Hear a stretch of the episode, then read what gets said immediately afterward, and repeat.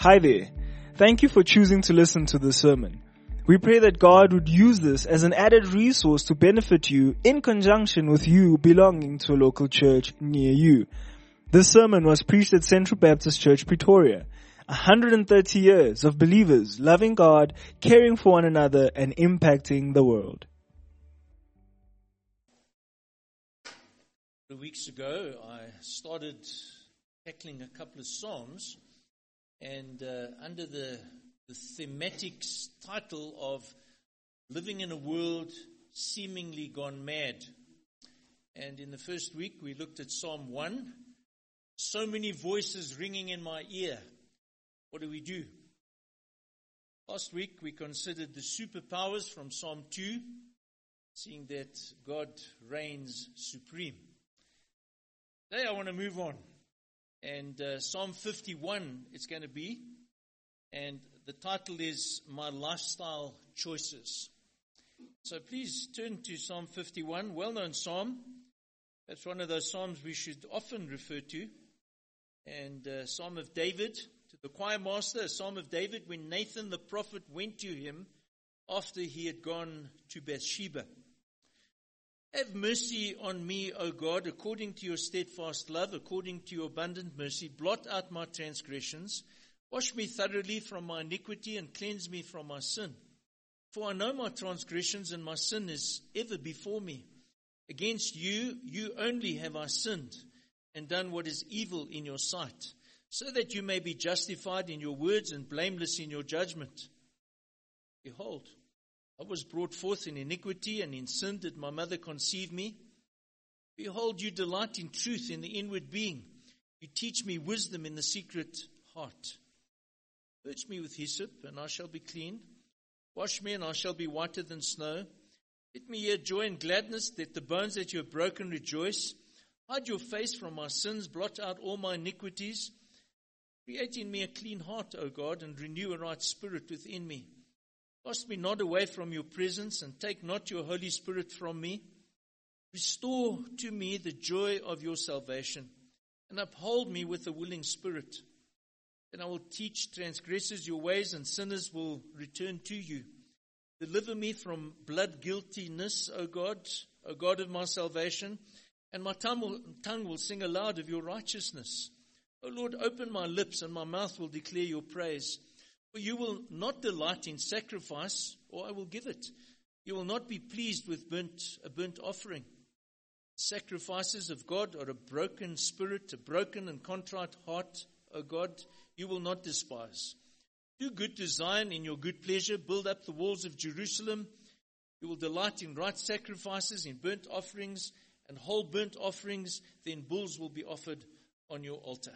So far, reading of God's word. Lord, we do pray that as we uh, lead through this particular psalm, seeking to understand it, but Lord, also praying that your Spirit would minister to us the truth and the greatness of your steadfast love.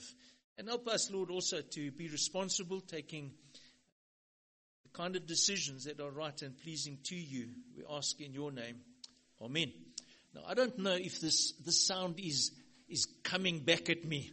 And uh, I don't know, guys, if you're aware of that. So if we could just make make an adjustment, uh, it would it would be helpful. Introduce this topic this morning, telling a story relating really uh, an event during my first pastorate down in KZN, KwaZulu Natal. Carol and I made good friends with the couple that joined our church. They got very involved in the church. We had children of similar age. Joined, they joined our Bible study group. Was, husband was very involved in the music ministry of the church. Wife was involved in hospitality and ladies' work.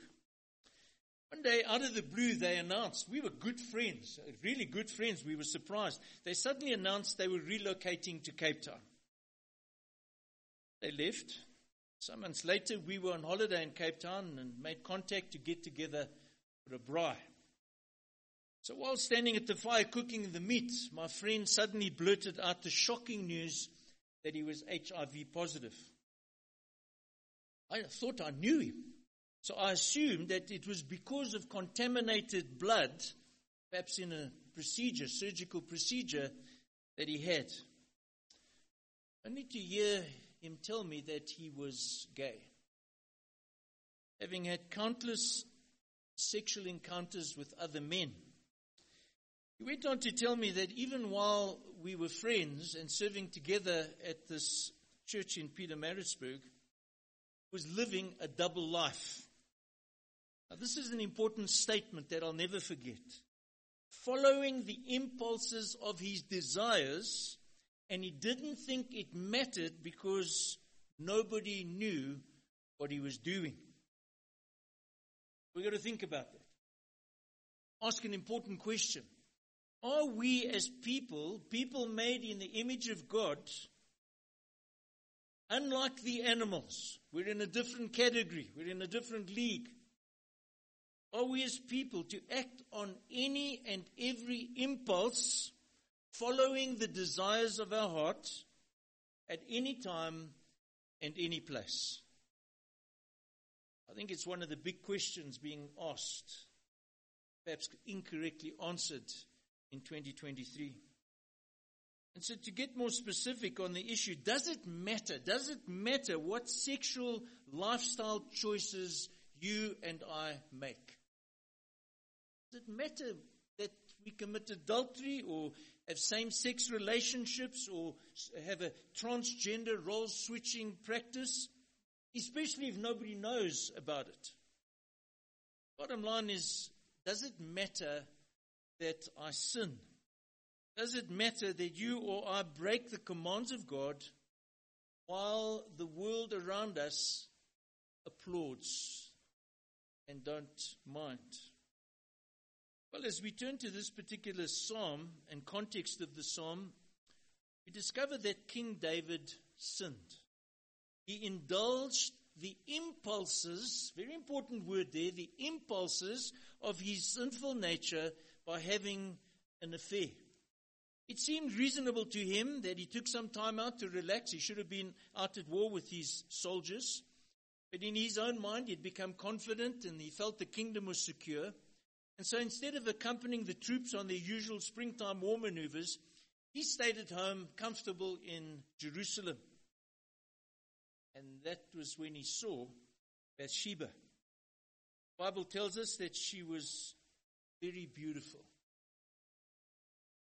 But unfortunately for David, at this particular point in time, she was married to one of David's officers, Uriah the Hittite. And I suppose David, thinking himself to be the king and above others in accountability, uh, following the impulses of his desires, looking for a particular good time, he thought uh, with Bathsheba that would be nothing more than just a, a, one night fling. His mind, he was about to do didn't really matter. Because the husband was away at war, he would never know. But unfortunately for him, Bathsheba became pregnant. So with Uriah away, fighting a war, an embarrassing scandal was inevitable. So David needed to make a plan to keep his nose clean. Believing, and this is my first point in this message over here, him believing sin doesn't matter if you can hide it.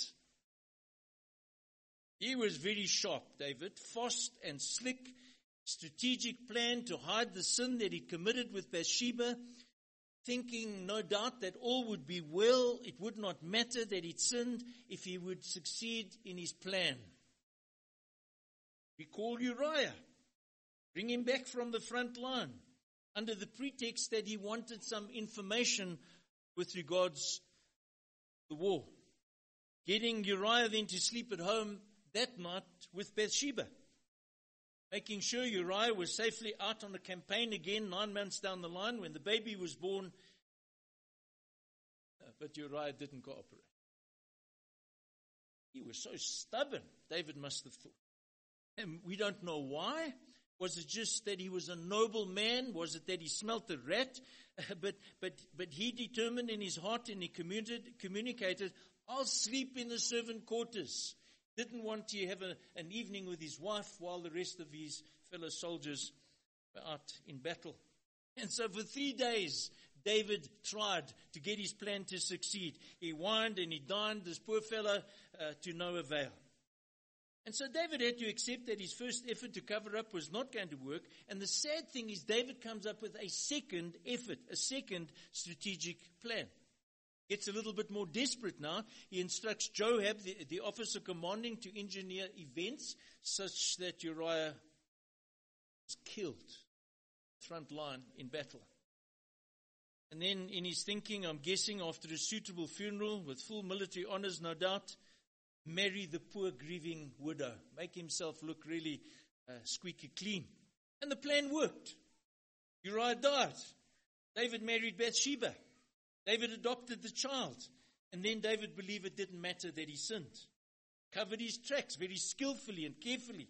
No one knew and after all, is it not true that everybody has a skeleton somewhere hiding in their cupboard? Happened. It's over. It could all be forgotten. Ask ourselves, not just criticizing David, is do you or I ever follow that kind of reasoning? We sin, we cover up our tracks, telling some half truths, putting ourselves in a good light, strategically plotting and scheming and manipulating to absolve oneself for wrongdoing. So the question is does it matter that you or I have sinned as long as we can hide it from everybody else? Now, if the truth be told, you know this and I know this. We can hide our sins from other people. Very easy to do that. It is also true that we're living in a society with added pressure because society is giving permission for you to follow the impulses of your desires. And so, in the opinion of those around you out in the world, it's okay. In the context of the church, we can hide it and it doesn't matter. Does it happen among us? I think probably it does. We sin. Nobody knows. Nobody's hurt. Nobody's any wiser. I keep looking like a saint. You keep looking like a saint. And we've proved it doesn't matter that we sinned. But the, the story doesn't end there. As David discovered, sin cannot be swept under the carpet. Not easily. Because sin matters because God knows. That's my second point. I want to tell you how important this is in the day that we live. Even if society approves, it does not make it right. Society does not determine moral righteousness or moral norms that are pleasing to God.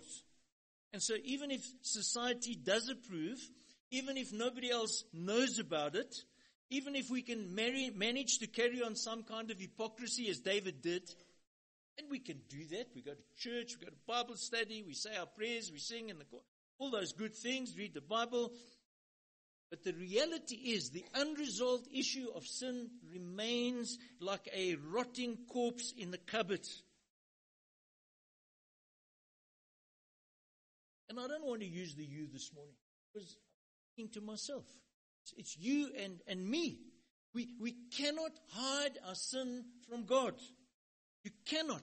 We cannot cover up guilt and sin no matter how hard we try, even if we succeed amongst our peers.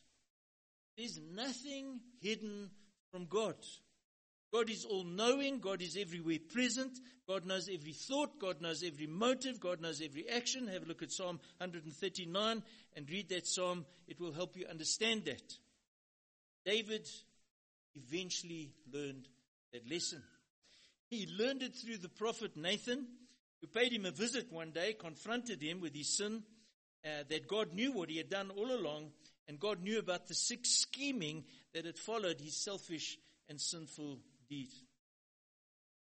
Psalm 51 is a poem written in the wake of that humiliating and convicting experience that David had confronted by Nathan.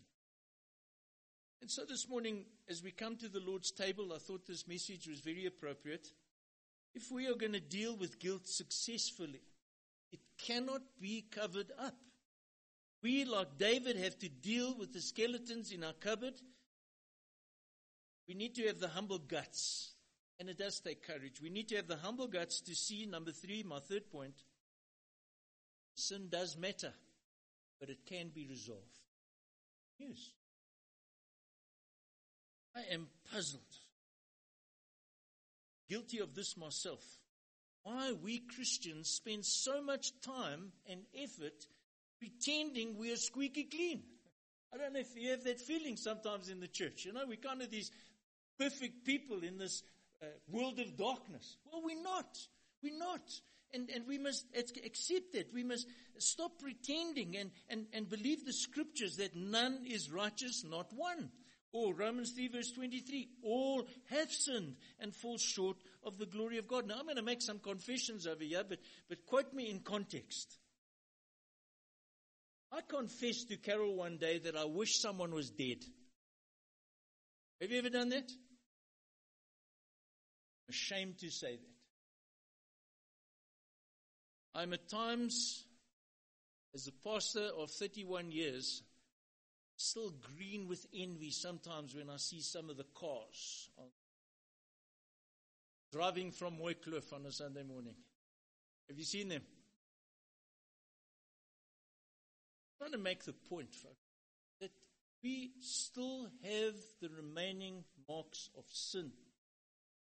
Us as believers, we are new creatures, but we are not perfect creatures.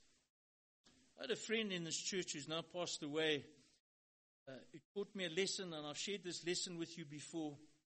Valuable lesson.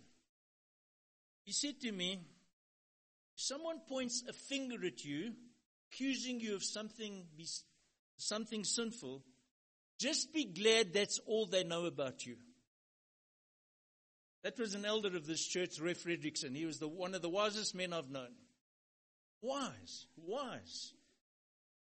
And so it's better to admit the truth must face up to our sin. We must face up to our guilt.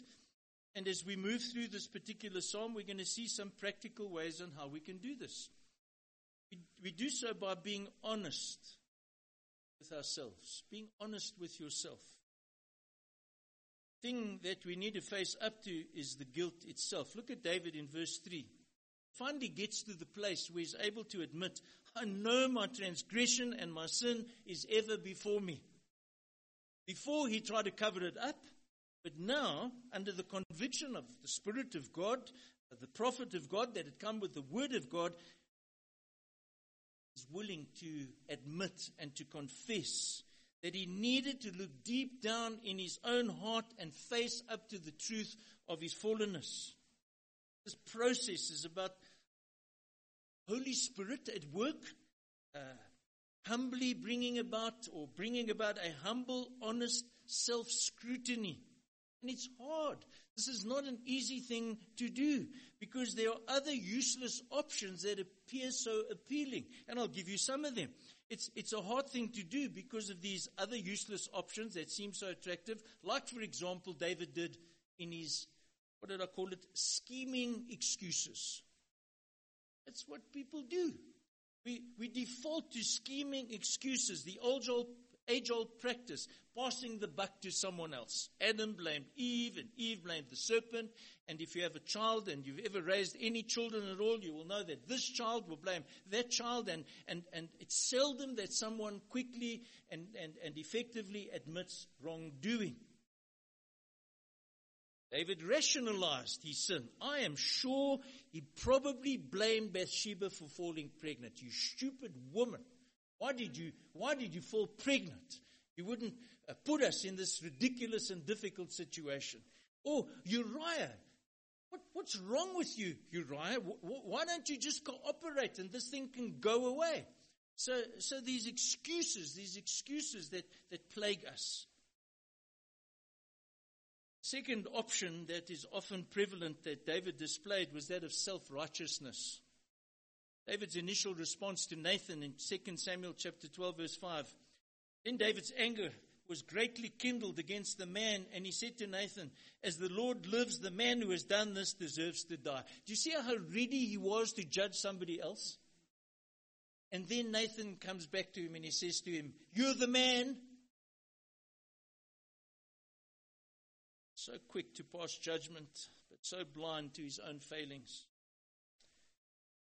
Third option, again, we see this come out in Psalm 51 as I've called it suppression. David speaks, as he does in verse 8, he speaks about the bones you have broken. In other words, he feels crushed in the season of unrepentance, of, of, of, of the season where he's trying to cover up his sin. So no, no matter how well he could pretend in public, uh, no, no matter how well his so-called scheme seemed to work, when he put his head down on the pillow at night, he suffered private emotional pain. That's always what happened happens when guilt is suppressed. Anxiety, depression, aches and pains, ulcers, hypertension, these become manifested realities. My hardest experiences in ministry was a deathbed confession of a man with his wife present. This is what he said. I'm standing next to the bed on the one side, wife is standing on the other side of the bed. I once visited a prostitute. I feel I need to tell you. And he died. Closed his eyes and he died. know what to say. This, she deal with that after experience. Do you see the problem? This man had suffered. He'd suffered for however long it was since he'd had this particular encounter, since he had done this particular thing. It was eating him up. And so on his deathbed, he says something. Inwardly, David was a mess. But the insight of godly wisdom finally comes to him, and he says this in verse 6 Behold, you delight in truth in the inward being. And so the excuses, the self righteousness, the suppression now gives way to confession. Facing up to the reality and, and uh, not only looking honestly, uh, what did I call it? By being honest with himself, but by personally dealing with God. Verse 4 Against you, you only have I sinned and done what is evil in your sight, so that you may be justified in your words and blameless in your judgment. Now, we know that David sinned against Bathsheba, he sinned against Uriah, but now he confesses ultimately the truth. In the final analysis, his sin was against God.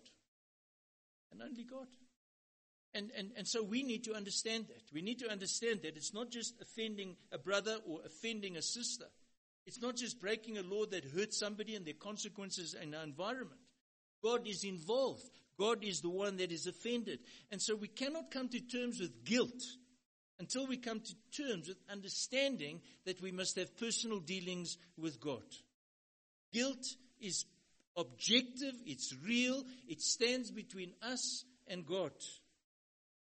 It's not just contravening social conventions or disobeying parents or offending someone. So David goes on by pleading to God for mercy. Personal dealings with God, pleading to God for mercy. Verse 7 Purge me with hyssop, and I shall be clean. Wash me, and I shall be whiter than snow. Let me hear joy and gladness. Let the bones that you've broken rejoice. Hide your face from my sins. Blot out my iniquities. Do, do you see the sense now? He understands this. Verse 10 Create in me a clean heart, O God, and renew a right spirit. He is using the analogy here of the Old Testament hyssop, practice of a hyssop uh, was what the priest used to symbolize the purification of a leper. So when the leper was cleansed, there was a prescribed ceremony, then he could be declared clean and enter back into his community. And so David, David admits here, and he's saying that he feels this defilement of sin is like leprosy. He longs for healing. He longs to be clean. He longs to be rehabilitated, just like the cleansed leper. wants to be sent back into the fellowship of the community and of God. David is under no illusions about the seriousness and the radical nature of the therapy. Create in me, verse 10, a clean heart, O God. See this, the spiritual and even, if I could say, the supernatural working of God, the Spirit of God working in us, sanctifying us, changing us. Heart surgery, no superficial band aids. So often we think we can just uh, put something uh, small and, and cover up an issue. No, sin has to be dealt with as it is a serious matter. It's a disease deeply embedded in David, deeply embedded in ourselves. He goes right back to the beginning of his life in verse 5. Behold, I was brought forth in iniquity, and in sin did my mother conceive me. Corruption, sinful nature, fundamental rebelliousness and, and, and selfishness, which is evident amongst people uh, since ever since we emerge from the womb. So David's making the point that there are no resources in and of ourselves to solve or to combat the depth of depravity. Our will is inadequate, our emotions are inadequate. Uh, we, we experience the reality of, of sin gripping our lives so, so harshly. Uh, we need God to be at work. And so, my fourth step here is I see that David goes on finding a solution by believing God. Humbly, humbly believing God will accept and forgive him. And, and, and he states a principle, verse 16 and 17. You will not delight in sacrifice, or I would give it, because this is now works based. You will not be pleased with a burnt offering, works based. Instead, verse 17, the sacrifices of God are a broken spirit. Humility, humility. It's the only route back into the presence of God. It's the only way to do business with God. Humility. The sacrifices of God are a broken spirit, a broken and contrite heart, O God, you will not despise. God has provided those who come believing humbly and he says it in verse 1. I'm sort of jumping around the psalm when he says, Have mercy on me, O God, according to your steadfast love. According to your abundant mercy, blot out my transgressions. You see, I can bring sacrifices. I can do things. I can pay some money. I can say seven Hail Marys. But that's all work based, which is inadequate. The thing that is needed is the dependence and the application and the reception of the steadfast love of God. He understands what we sing sometimes in an old hymn, not but nothing in my hands I bring, simply to the cross I cling. The steadfast love of the God we have it of God demonstrated visibly before us this morning. So David believed trusted in the unfailing love and compassion and grace from God, that which is in the heart of God for him, the provision that God has made. Now, we, from a different perspective, we can add, we understand more about the steadfast love of God because we have seen that, that Jesus, God, demonstrates his love uh, for us in the sending of Jesus. Jesus demonstrates this on the cross. Unfailing compassion in the heart of God sinners. So, it's not nice to speak about sin. None of us like that.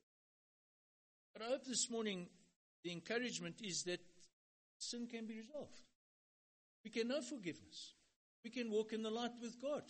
We can be recipients. We are recipients of grace in justification, but we need to keep short accounts with God as we're being sanctified and, and, and walk in the light.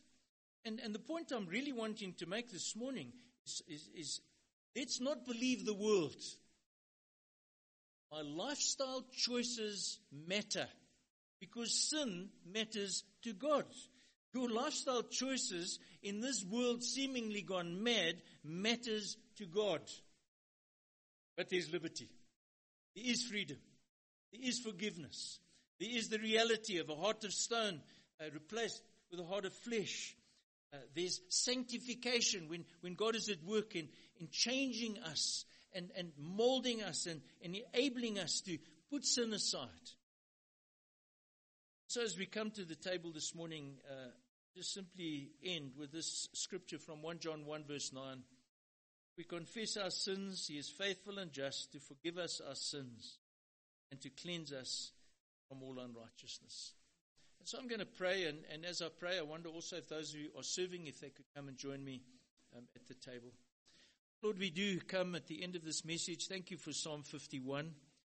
Lord David, uh, we know that you'd set your love upon him, a man after your own heart, and yet, Lord, he he fell. He disappointed you. He, Lord, grieved your spirit. Thank you that this psalm demonstrates to us the wonderful gift of forgiveness and grace. So too we confess, I confess this morning, Lord, my own spiritual journey, being imperfect, failing you so often. And among people yet today, Lord, who also fail you, having good intentions, wanting to do that which is right, wanting to please you, wanting to live in a way that, that Lord, is worthy of our calling and yet so easily fall, so easily fail. But thank you, Lord, again. Another scripture that comes to my mind uh, do not sin. But when you do sin, you have an advocate, righteous. And so, as we come to the table today, as we partake of these elements, may we focus our belief humbly what Jesus has accomplished in